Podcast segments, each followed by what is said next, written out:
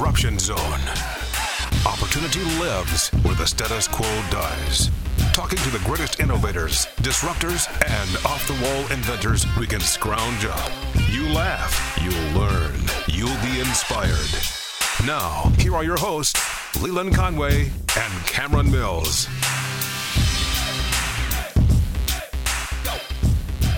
It is absolutely inexcusable, though the governor is offering plenty of excuses, that the state auditor found 400,000 unread emails of Kentuckians who were trying to get through to the unemployment folks, and those emails went not only unread, but apparently archived and just put off to the side. And the governor's making all kinds of excuses about this, and that's ridiculous. So we're going to talk about that today with State Auditor Mike Harmon. We're also going to talk about his first car, which was a very ugly car. Actually, so was his second car and his third car. So we're going to get into that in a funny conversation with Mike Harmon, the state auditor, but also this very important stuff about the governor completely failing Kentuckians on their unemployment claims. The government put people out of work. It was not a decision that they made. It was a decision that the government made. It wasn't even a decision that their company made. It was a decision that the government made, and wrongly so, now that we know that we could have handled this so much different. So much unnecessary pain and economic destruction, and yet the governor continues to make excuses. So we're going to talk to Mike Harmon in just a second. First, though, I want to thank our sponsor, Louisville Cabinets and Countertops. 6200 Hit Lane in Louisville. They're right on the border of Oldham County and Louisville. If you're in southern Indiana, Louisville, or Oldham County, and you want to get your dream kitchen, do Louisville Cabinets and Countertops. 3 designers to help you on staff, George, Kelly, Michelle. They're great people, and they love seeing your smiling face. So come into the showroom there at 6200 Hit Lane, or give them a call at 502-930-3304. I also encourage you to check out their website for examples of their work. And if you're a do-it-yourselfer or a contractor, you can click on cabinets on their website, in-stock cabinets, and then it will take you to a page with like amazing, beautiful, high-quality, affordable in-stock cabinets if you're doing it yourself or you're a contractor. You're going to love the styles that they have, everything from modern to traditional. It's all on there. I believe in Louisville Cabinets and Countertops because we're a former customer, and that I don't talk about businesses that I don't do business with personally, you know, so that's the deal on that. Louisville Cabinets and Countertops, check them out. All right, without any further ado, let's get into our conversation with Mike Harmon about his ugly car and the governor's ugly excuses. I've been watching all the stories about the ice storm y'all got, and I looked at my wife yesterday, and of course we got a surprise snowstorm this morning. It was 4% chance of precipitation. We woke up to like 4 inches. And, oh my goodness! Now where are you at? We're in Colorado Springs, Colorado. Gotcha. So I looked at my wife and I said, I love Kentucky. Kentucky is always home. I will always come back to Kentucky. I will always spend a lot of time there, but I do not miss living on the border where weather fights it out and getting those stupid ice storms and losing power. Did y'all lose power? We didn't. I think there were some in Kentucky that did. Northeastern Kentucky, some areas lost power. Yeah, Michael was saying that northeastern Kentucky lost some power. Yeah, I was going to say it seemed to get a little worse the farther northeast you went. So, well, now, cool. It took me about 45 minutes to get into my van. but other than that, wait, hold on a second. What do you mean by van? Do you drive a minivan, Mike Harmon? Well, here's the thing. I drove a Jeep, and my wife got a job, and the Jeep is the better car, and you know the rule. The wife gets to drive the four-wheel drive. Car. Yeah. See, I have this ongoing thing that a self-respecting American man, never wants a minivan, but he always has to get one, right? Like when you get to that point with family, you have to get one, but he never wants one. But there's a big thing where dudes are like trying to man up their minivan, and I'm like, guys, no. If you had a check right now, if I were to hand you Mike Harmon a check, just a blank check. And I say, Mike Harmon, go to any car dealership in the state of Kentucky, write that check out for the amount you need for whatever you want on that car lot. I guarantee you it's not going to be a minivan, right? Am I right? It's not going to be a minivan. You're right. What is it going to be? What is it going to be, by the way? You know, I do like Mustangs. I do like Mustangs. Yeah, those are pretty awesome. I had the four-cylinder version in college.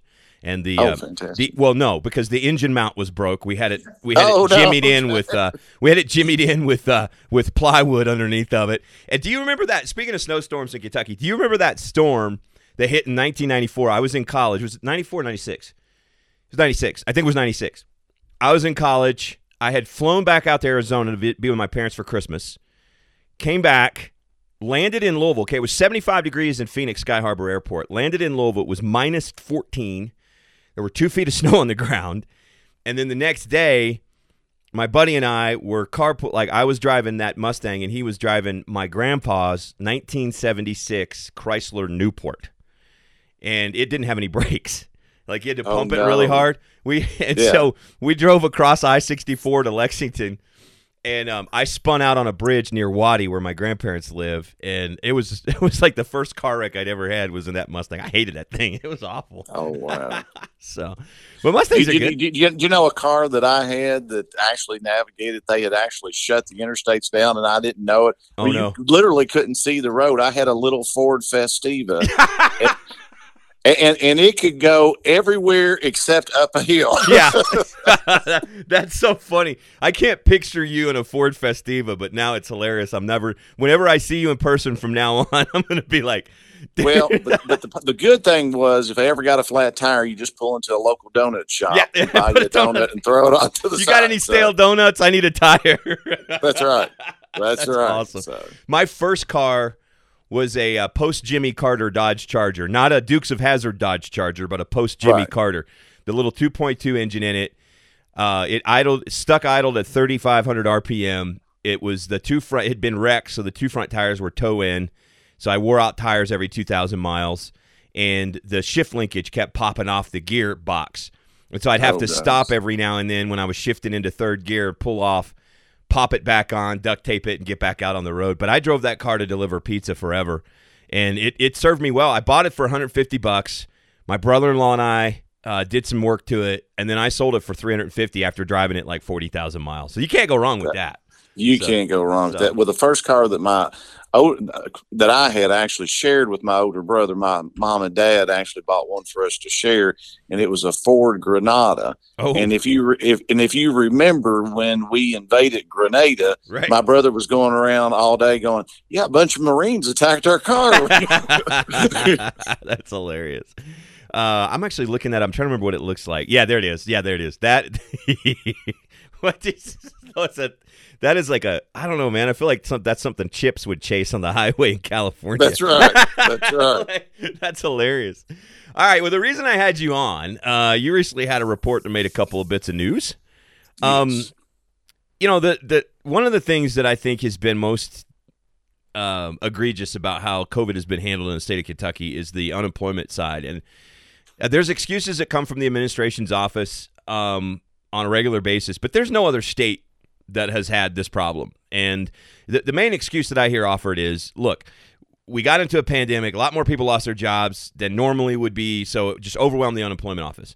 Well, there's 49 other states, and I don't know of any other state that's had the level of just horrible. I mean, there's people almost a year later still waiting to get unemployment benefits where they have been out of work since this all started, since we were all shut down. And I think wrongly so. And you discovered, and I don't want to let you talk about this, but just the nut of the story is that you discovered that there were at least 400,000 emails that were sent to the Kentucky Unemployment Insurance Assistance Office that weren't even read. Correct. There were 400,000. As I said in our report, it really breaks my heart. But, 400,000 unread emails that just were archived. Now, I think early on they were trying to prioritize and, emails and sort through them, but then they just gave up and archived them. And so, you can only imagine. I think the governor had mentioned something to the effect that, well, those probably don't, are not each individual 400,000 individuals, and that very well could be true. Sure. But, they are still probably representative of tens of thousands of individuals that have tried to get through. It could also be representative of, someone that experienced a similar security breach or noticed a security breach, because one of the ones that we found out about that they didn't tell us for, well after a month, that came through an email as well. Well, so let me pause you there, because I just want to point of clarification. Sure. There's a difference between an email going unread, which is bad enough. Right. You said that they are actively archived. They just didn't even open them. They just, I'm throwing this in the archive. They're not even opening them. That's totally different, because until you actually have the opportunity to open and read it, you don't know whether that's somebody who says, guys, I've been trying to call, I haven't got my stuff in 9 months, or whether it's something more innocuous. I mean, if you have 400,000 emails that are unread, and let's say he's right, it doesn't represent 400,000 people. If 10,000 people sent 40 emails because they couldn't get through, that's still 10,000 people. Sure. Okay, I didn't mean to interrupt, but I just wanted to clarify. They archived them. They actively archived them. It wasn't that they just didn't open them. Yeah, and at the time of our report, there were still 80,000 claims that had not been, settled. Right. And I think most recently one of the press accounts was now there's over 100,000. So, yeah, I mean, they just archived those emails, and there was multiple things. I know they got overwhelmed with the closings. I know towards the end of March, when the closings were coming, you had well over 40,000 individuals filed in 1 week, and the following week over 100,000. And I know they've talked about the old computer system, and I understand that. And I understand there was too many people. But one of the things that we found was they took some key controls off very early on. They did what they called auto pay, right? Which was like, I'm sure it was well intended. Yeah. But to me, it was really a systemic failure in leadership, because when they did that, they took those controls off. What it did, it also increased the probability of fraud. And it still didn't solve the situation they wanted to, which was to get checks out more quickly to individuals. And so it created more problems, and it's problems they're still digging out of. Why? And I want to get into some of the fraud issues, because you found some stuff.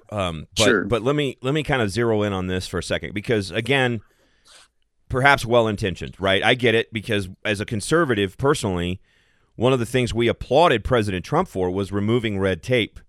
And if ever there was an area where red tape needed to be removed, it was in getting people assistance who had been out of work through no fault of their own. Exactly. In other words, this wasn't a decision that these people made. It wasn't even a bad decision that their company made that forced a layoff. This was a government decision to put them out of work. So I get that.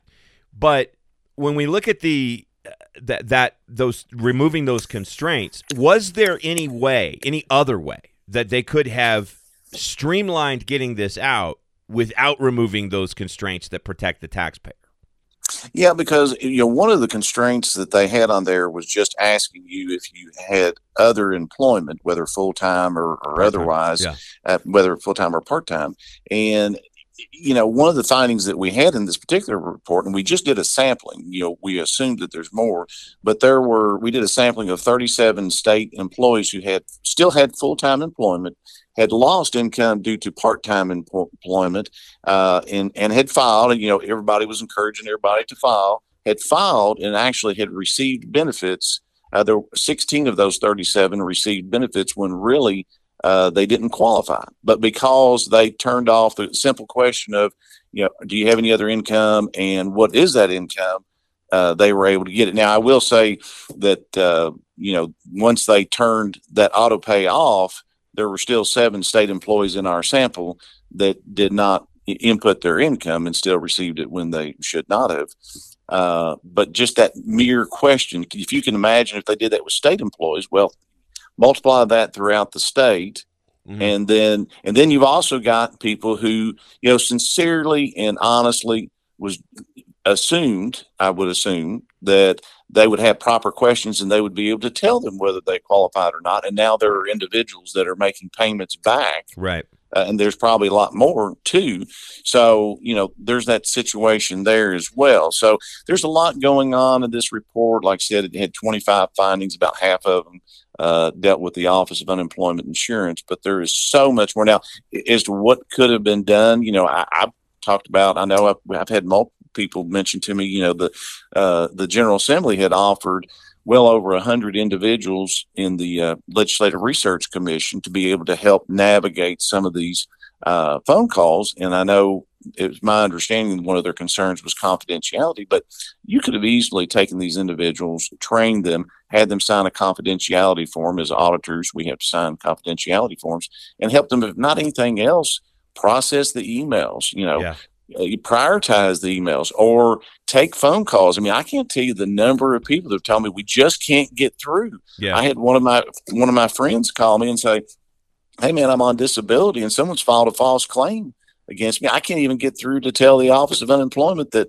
someone's filed a false claim. So, you know, we you know, and so, and even since we've done our report, we had some before it, but it's escalated.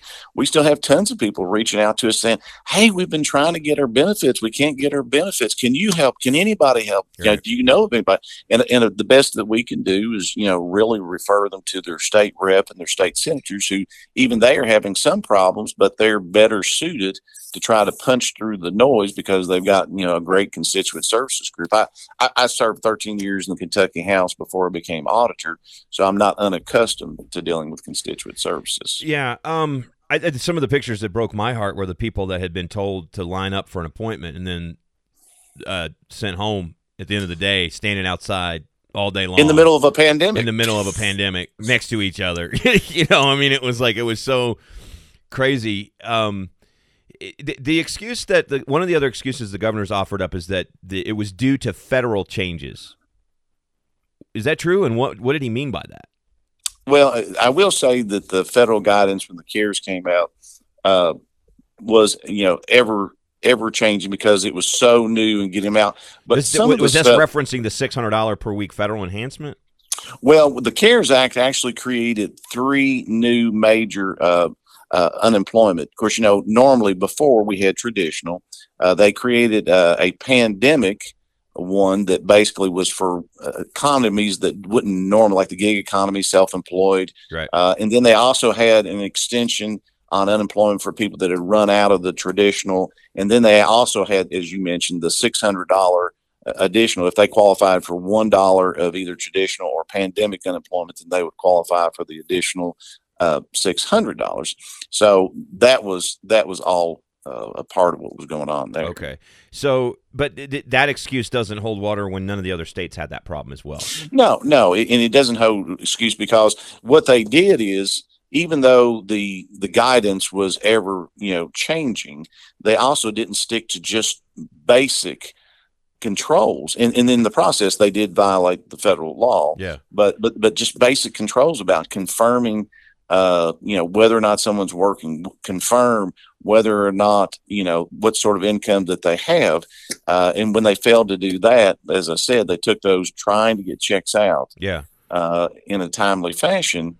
It actually created more problems, and they're still not getting them out in a timely fashion. Well, I think that okay, I'm not a fan of excuses. Everybody kind of had an excuse for the first 3 weeks. You know, we had an excuse for shutting down the economy for the first 3 weeks.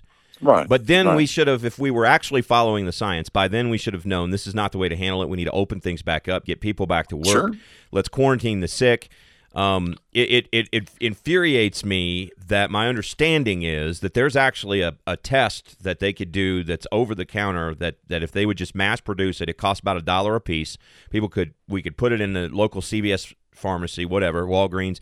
People could go down there and buy it. They can have 10, 20 of them on hand. They're 100% accurate when they tell you that you have COVID. They're not 100% accurate when they tell you that you don't, okay? 100% when they tell you you do, not 100% when they don't. That's not perfect. But let's say they were 80% accurate when they tell you that you don't have it. That means you're clearing out most of the cases. If people go, oh, crap, I have it, I'm going to stay home and quarantine.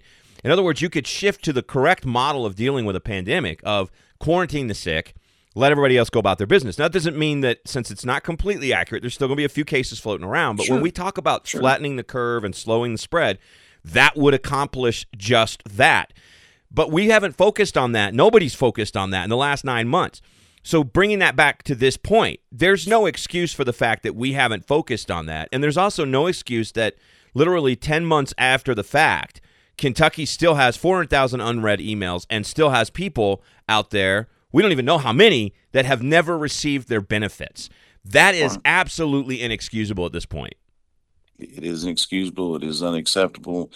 Just as you had indicated, if early on, once we knew some of the science, we could have made sure that we quarantine. If you had to do a long-term quarantine the individuals that were most at risk, you know, long-term care, people over, depending on which stats you look at, 70 or 75, and do very much what you're talking about. But even if we followed I can disagree in how they implemented it, everything along that lines, you still have to follow the rules. You still have to follow the regulations. And I know the governor has talked about they needed a better computer system. I know the governor has talked about they needed more people. And all that is valid. But when you turn those controls off, you could have the best computer system and enough people. And when you turn those controls off, you're still going to create problems, and you're still going to have a situation just as we described. Yeah. You're going to get overwhelmed. Well, you know what I'm kind of sick of? I mean, as a Kentuckian, obviously I don't live in the state right now, but I am once a Kentuckian, always a Kentuckian. And sure. I was born there. So I have deep attachment to my home state, and I have deep love for my home state, and I have a deep desire to see my home state succeed. And I'm sick and tired of our state being 20 years behind. And I'm sick and tired of like, well, our computers are old. That's a bullcrap excuse. Freaking get them updated.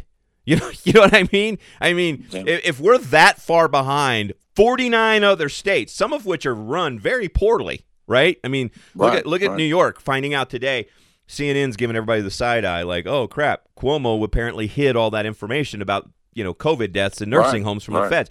That is a poorly run state. They didn't have this problem. You know what I mean? I live in a Democrat-run state, Colorado. They were complaining here because people were 2 weeks behind getting their benefits. As far as I know, there's no one still waiting for them. And we were having 90, 60, 70, 80, 90, 100,000 people a week going in and applying. So it just doesn't it does not make sense. And it doesn't feel like, it feels like the governor's full of excuses and absolutely no sense of urgency on this. Because I don't see any kind of task force put together on it. I don't see any kind of like, let's wrap our heads around this. I don't see him coming out updating us on where are we with this every day. He updates us on where we are and whether to close bars or not, but not on this. So I mean, that's why I guess I'm just infuriated by it. And I think a lot of Kentuckians are.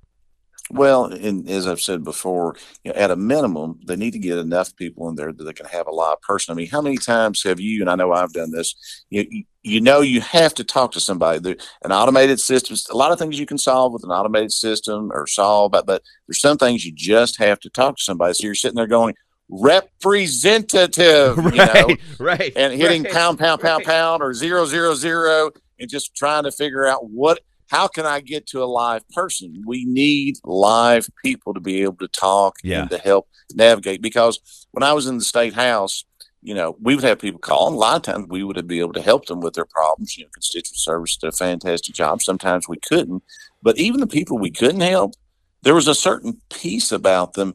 If you just had somebody that was willing to listen and try, I mean, they just can't.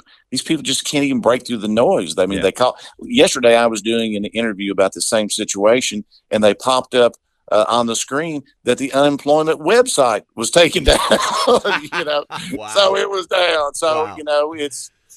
It's one of those things, and they call and they can't get through, and now they find out that the email that they were giving them, may have just been archived without even being read. So. Yeah, I can imagine their frustration. Yeah, no doubt. So you had in your audit report, you had 37 state employees that you found, and there may be more, but these are ones you found. Yeah, these were just tests. We just we had a belief and an understanding that maybe it had occurred, so we did a sampling of 37. Okay, was included in our report. And out of that 37, how many had abused assist? 16 out of them. Yeah, we found that of those 37 that were basically full-time employees who had lost a part-time position outside of their full-time state employment, 16 of them had applied for and received benefits that did not qualify. And they also got $600 a week during that period of time for federal enhancement. I would be willing to bet money that they ended up making more money from the unemployment they got than they were making from the part-time job they got on the side. Yes, I'm almost certain. That's 100. Yeah. And what we looked at least in that sample, there was basically $116,000 paid out that was not supposed to go out. Okay, and just in that sample, That what worries me. I mean, I don't. I don't want to make an extrapolation because 16 out of 37 is a very high percentage. But let's take a broader look. I mean, how many Kentucky state employees that are full-time have second jobs? I mean, there's probably a number. But but still, that seems like a really high rate out of 37. I mean, was it a targeted sample? Was it like, let's look at people we know that have second jobs? Or was it a targeted sample in an income range, or how did you determine those 37 state employees? What they looked at specifically was individuals that they knew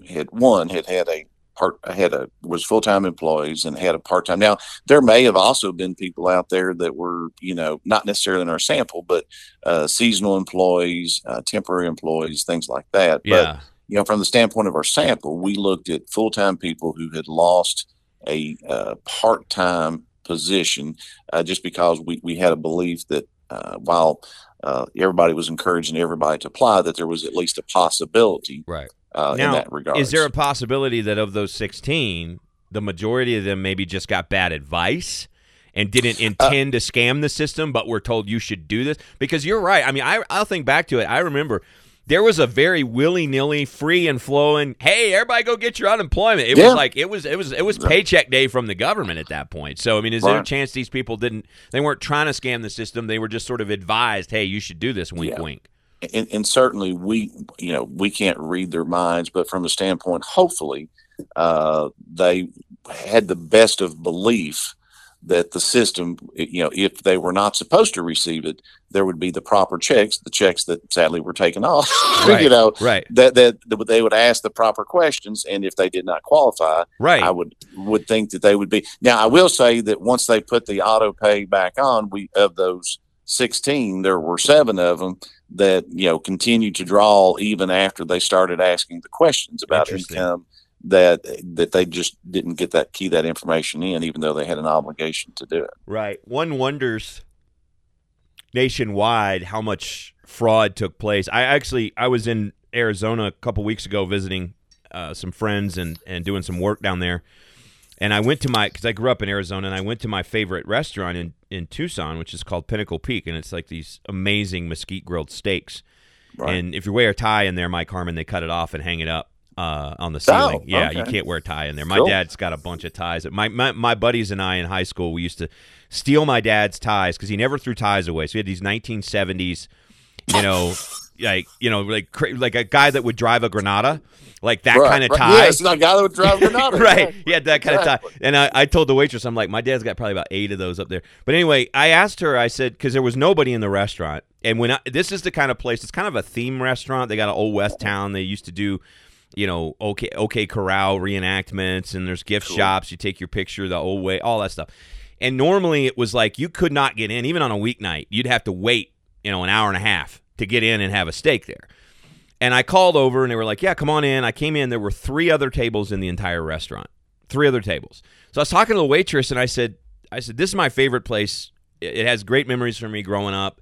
How are you guys doing with COVID? And she goes, honey, she goes, we can't get our employees to come back because they're making more money on unemployment than they would be making in here. She's like, we want to get more flow in here. She's like, it's starting to come back alive a little bit, but we can't even, we call our old employees and say, hey, do you want to come back to work? And they go, nope, making more money on unemployment. That happened, and it sort of exacerbated this problem too, where people were refusing to go back to work when they could have. Right. And so it makes one wonder how much money we just put out the window because of this quote-unquote universal income experiment that the left did. And we sort of proved them wrong. If you give people a bunch of money to stay home, guess what they're going to do? They're going to stay home. And I haven't confirmed, but it seems like I heard somewhere that like the person over in Washington State that was responsible for it lost like $600 million to fraud, and then Biden, I think, is appointed her to a cabinet position over giving out the money. Yeah, so. Yeah. But there's a different set of benchmarks of success for Democrats, right? Like if you're a Democrat, we're going to hire you based on how much government money you manage to lose or obfuscate. Then that's what promotes you on the Democrat side. So I don't know, man. It looks like it's President Biden's nominee for Deputy Labor Secretary presided over $11.4 billion in jobless benefit fraud in California. So that's just one state, Mike. Yeah. And granted, it's a big one, but I mean, that's just one state.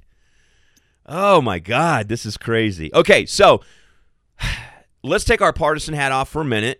Okay. And just look at this from a nuts and bolts, how do we fix it? If you could sit down with Governor Beshear, I'm sure, he doesn't want this problem on his plate anymore, and offer a few suggestions of how we could go ahead and get our arms around this, get it straightened out, and fix it. What would you say to him? Well, if it was me, of course, we made a series of recommendations in a report, but beyond the report, I would say, first of all, let's make sure that you've got a lot of people on the phones and checking email. So let's get them certified. Let's get them. Guess what? Trained. Those are created jobs right there in the midst of a huge need for jobs. And to be honest with you, I know we're spending millions of dollars for contact tracing. And I think making sure people get their unemployment is much more beneficial than contact tracing. That's just my personal opinion. Yeah. But get them trained. Make sure they sign a confidentiality agreement. Do a quick background check. You can do those. I mean, you've got money. You still got CARES money to spend. And get that taken care of and get them on the phone lines and then have them at least sufficient. I mean, I know we spent millions, with Ernest and Young trying to get the files, processed and things like that. As I said earlier, I think, early on, of course, they're in session now, so it'd be difficult to do this now. But early on, the General Assembly offered up 100 people when everybody else was shutting down to be able to help navigate some of this. So we should have done this a long time ago. But now, since we're in the thick of it, we just need to make sure we have as many people on the phones, many people on the emails as we can and get them processed. First in, first out. Let's get some things done. What stopped him from hiring people right away to do that? Like what stopped them from expand? I mean, was the legislature saying you can't do that? Did we not have the budget for it? Here's the thing. The people that would have come for the General Assembly, at least temporarily, to help get through the first hump, they were already being paid. They were not going to get additional funds, to my knowledge. They just would have needed to have the training and sign the confidentiality because, they were working from home anyway, and that offer was made because they were already being paid. I guess... I mean, this is another argument for the governor who did not call the legislature at all to reach out and say, hey, a little help here. Let's work together. Tell me what your constituents are hearing and needing. You know what I mean? I mean, because there's no more direct link to those people out in eastern Kentucky and out in western Kentucky and in southern Kentucky and in northern Kentucky than their representative. What are they hearing? What are they experiencing? What are they needing? So let's come together as a state legislature. I get it. The first 3 weeks, governor's in charge, make the calls, do the thing. Then call the legislature in. We have a pandemic. We have an unprecedented emergency. We need to figure out how are we going to get these unemployment benefits out quick? Do I need help from the legislature? Do you need to approve something? I am baffled that never happened. And it didn't happen in a lot of other states too. But I mean, I am baffled that a good leader would call his people together, even if they were of a different party, and say, guys, we got to get in here and figure this out. We got big problems to deal with. And it's like he's wanted to just put it all on his shoulder from the beginning. Screw the legislature. That's just partisanship. And I'll go a step further. I don't think he worked much with the business industry either. The chamber, from the people I've talked to, not from the people I've talked to. The restaurant owners, the owner of Brood in Kentucky. I mean, that's a guy that is on a crusade right now because of what the state did to him, and I would be too. And that was an unnecessary problem for the governor to create for himself, to have a business that has a huge social media following that's become national news now biting at his heels. And I'm not saying that in an insulting way. I have a lot of respect for Brood. I'm saying I would do the same thing if I was the owner of Brood. That was an unnecessary enemy to create. That was an unnecessary bit of enmity to create. He didn't have to do that, Right. So it's frustrating. What was the top recommendation you put in your report? Well, I mean, the big thing is to make sure that if there's federal guidance or if there's normal basic controls, you should follow them. Right. That those are like the key elements because, from the standpoint of our report, we're looking at controls, we're looking at compliance, and we're actually looking at the financial statement just to make sure that it's so it can get when you're just talking about the basics. Sometimes it may not see as energetic, but when you're looking at the fact, just like we talked about, that there were 400,000 unread emails, yeah, then certainly that is eye-popping and a little disheartening. Did when you said that there was violation of federal law, was that in removing those controls in order to get it out faster? That was the violation? Yeah, that was one of them, but that's the main one. Why were other states able to not pull those controls off and still get unemployment benefits out to their people quicker? I can't really speak to that, but my guess is if you had those controls on, even if it was difficult, you would be asking the right questions. So you'd still probably have some, but you probably wouldn't have as much of a backlog to try to determine whether these were fraud or not fraud. Yeah. You know? All right. Something tells me, Mike Harmon, you still have, you've probably still got that Granada in your garage somewhere and you secretly break it out on a Friday night. That's your date car with your wife. It's funny you would say that because my brother actually lost the car coming home in a snowstorm or something. No. And he played, this has been years ago, but it played almost like, a pinball machine. He was banking back and forth. Thankfully there were guardrails. Yeah, no doubt. But pretty much totaled that. Yeah. Those were rear-wheel drive, weren't they? That's before they started putting front-wheel drive on sedans. Yeah, I'm pretty sure it was. Yeah, those. The first car I ever had that I owned on my own was a Plymouth Champ, and it ran it for a while, and then it started having transmission problems, and I took it into. Thankfully, we had a very kind. I just googled mechanic, and he came out and he looked at it and he said, "Well," and you got to remember he had a big old cigar in him. He come out and he looked at it and he's like, "Well, I tell you what," he said, "is that that they had the engine mount?" He said there was a crack, and he said, "Has that always been there?" And I was like, "Well, I don't know." And he said, "I tell you what, I can fix all this, but that your engine's going to fall out in the middle of the road, so I'd just go get you another car." So. At least he was honest with you.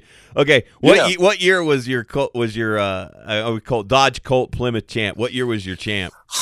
What was the Plymouth Champ? I don't even remember. Let me just say, people are going to Google it now because I just Googled it. Let me just say.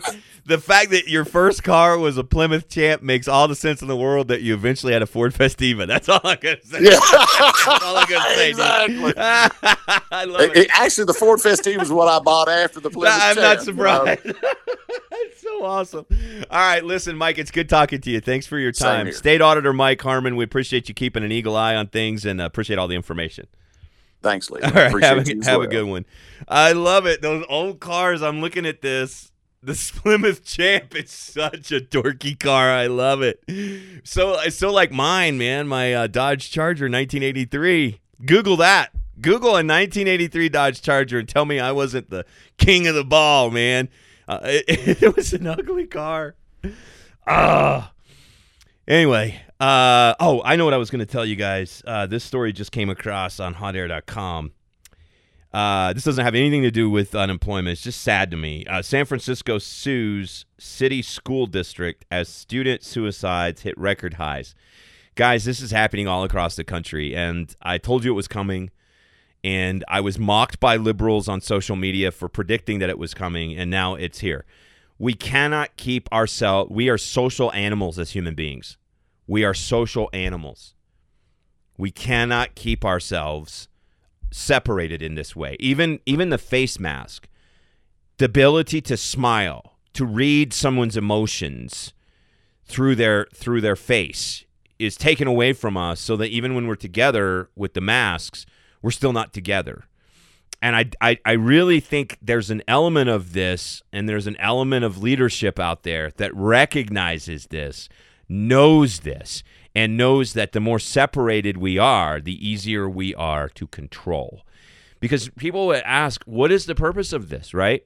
What is the purpose of this sort of ad nauseum? There's two things behind it.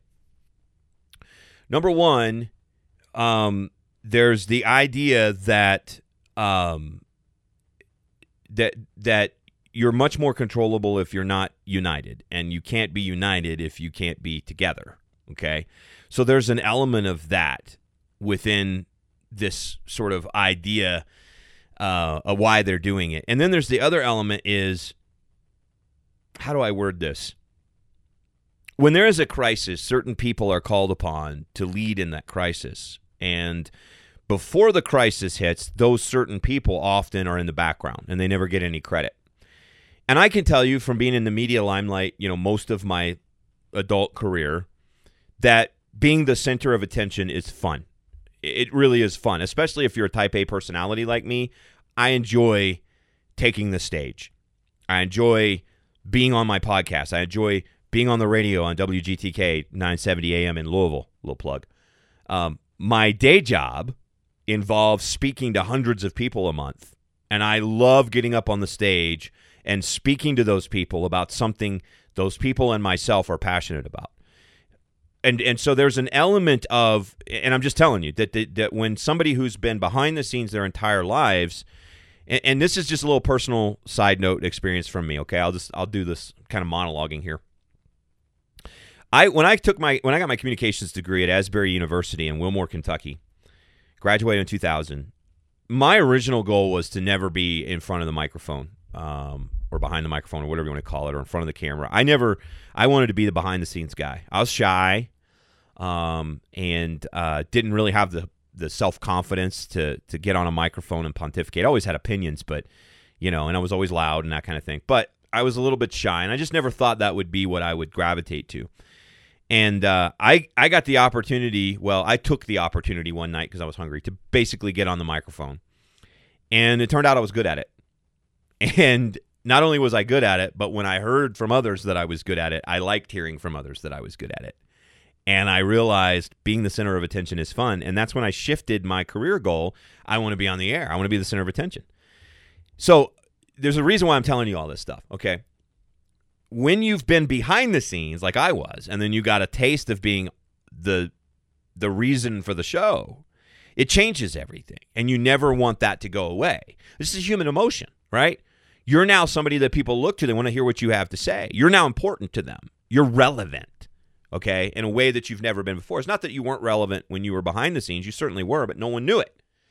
Now everyone knows you're relevant, okay? That's the other element behind keeping this this emergency propelling forward and never ending it.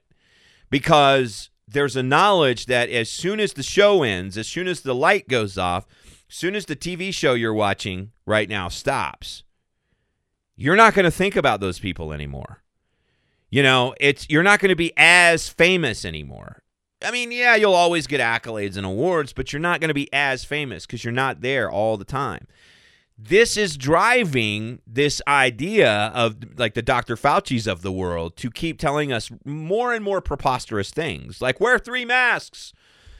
You know, and look, common sense tells us that if you have 1 layer of fabric, it'll stop some of the particles. If you have 2 layers of fabric, it'll stop more of the particles. If you have 3 layers of the fabric, and if you have 4 layers of fabric, and so on and so forth, right? But at some point, you're going to pass out because at some point, you're going to stop the oxygen from coming in, right? It's preposterous.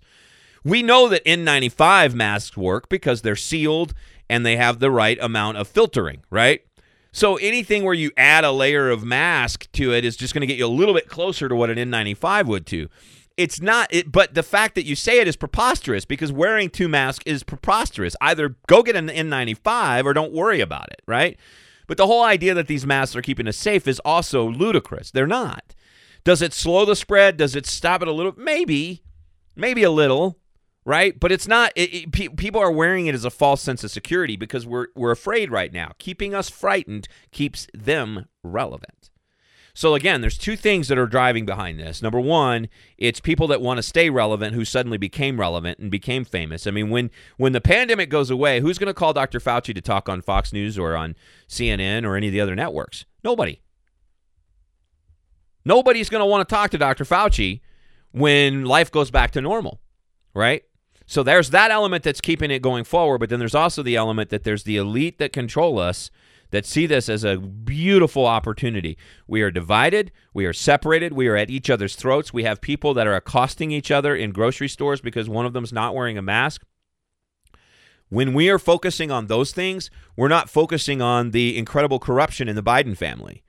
We're not focusing on really bad legislative ideas coming from the Democrats. We're not focusing on those things. We're much easier to control when we're separated. So if you want to know the reason behind this. So anyway, going back to it, the San Francisco study story, we have never had to be this separated. The rise in suicides, and I said at the very beginning, I said shutting everything down is going to kill more people than the virus ever dreamed of. And I stand by that prediction today. We don't have the specific numbers. We won't have the statistics on suicides for another year or so in terms of the actual numbers. But we do know from hearing from professionals, from stories that I've read, that the numbers are up, depression is up. This is happening, and this is a direct result. And the thing that drives me nuts is that we have got the technology that we invested in, and this is a failure on Trump's part too. If we had invested in getting a cheap and easy test that people could take, even if it's not 100% accurate, don't let perfect be the enemy of the good. Even if it's not 100% accurate, get something that's 80% accurate, that takes 80% of the cases of COVID out of the public. And then you can switch to the model that we know really works with pandemics, and that is you quarantine the sick and the vulnerable and let everybody else go back to work. So much of this death and destruction could have been absolutely avoided by better leadership. And that falls on Trump too. But what we're seeing right now is an exacerbation of all the mistakes Trump made, making it worse while the mainstream media helps Biden blame Trump for the things that he's continuing. Right? Does that make sense? All right. I digress. That's enough. Anyway, sad days. Hopefully things will get better. I have faith. There you go. Hey, thanks for listening to the podcast. Thank you to our sponsor, Louisville Cabinets and Countertops. Guys, I don't talk about businesses that I don't believe in. Okay? And let me tell you why specifically I believe in Louisville Cabinets and Countertops. And please, look, you can do what you want, but please listen and patronize them. Because that's what keeps us going, and I appreciate that. But let me tell you why I personally believe in them. They did our kitchen when we lived in Oldham County, and they took a house that we thought was beautiful but was really lacking in the kitchen area, and they made it almost our dream home, right? I mean, it was almost our dream home, and we freaking loved it, and we enjoyed it for several years. And then when it came time to move to Colorado, we put the house on the market, and guys, it sold in less than a day. And now, obviously, we'd done a lot to the house, but I feel like one of the huge factors that made that house so sellable was the beautiful work that Louisville Cabinets and Countertops had done on our kitchen.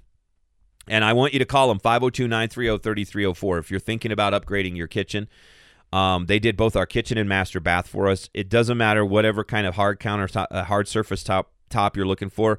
We went with granite. It was a little more expensive, but guys, it was pretty amazing because it was. It was very low maintenance, okay? So whatever type of surface you're looking for, bam, they got that. And they've got, if you're a do-it-yourselfer or a contractor, they've got really high-quality, beautiful cabinets in stock. They have 3 designers on staff, George, Kelly, and Michelle. Give them a call, 502-930-3304. Better yet, stop by the showroom at 6200 Hit Lane. Thanks to JP Web Design for their help with the website. TheDisruptionZone.com, TheDisruptionZone.com. And thanks to Dynamics Audio Productions in Lexington, Kentucky for some of their help with the audio of this program. And thanks to my co-executive producer, Cameron Mills, who doesn't do anything, but we still love him. And also thank you to you, the thousands of you who download this podcast every week. We really, really appreciate it. Share it with your friends. Download us on Apple Podcasts, Google Play, and iHeartRadio. Please give us a 5-star review on those platforms because it actually spreads the message. When we get 5-star reviews, especially on Apple Podcasts, what they do is they promote those podcasts that are getting 5-star reviews. So they put them out in the mainstream and they start putting them in front of people, and then other people will click and listen. So we really appreciate it if you do that. You can find us on Twitter. It's @LelandShow and @GreatLelondo. And on Instagram, on Twitter, it's @LelandShow and @ZoneDisruption. And on Instagram, it's @GreatLelondo and @TheDisruptionZone. Thanks for listening. I'm Leland Conway, The Disruption Zone.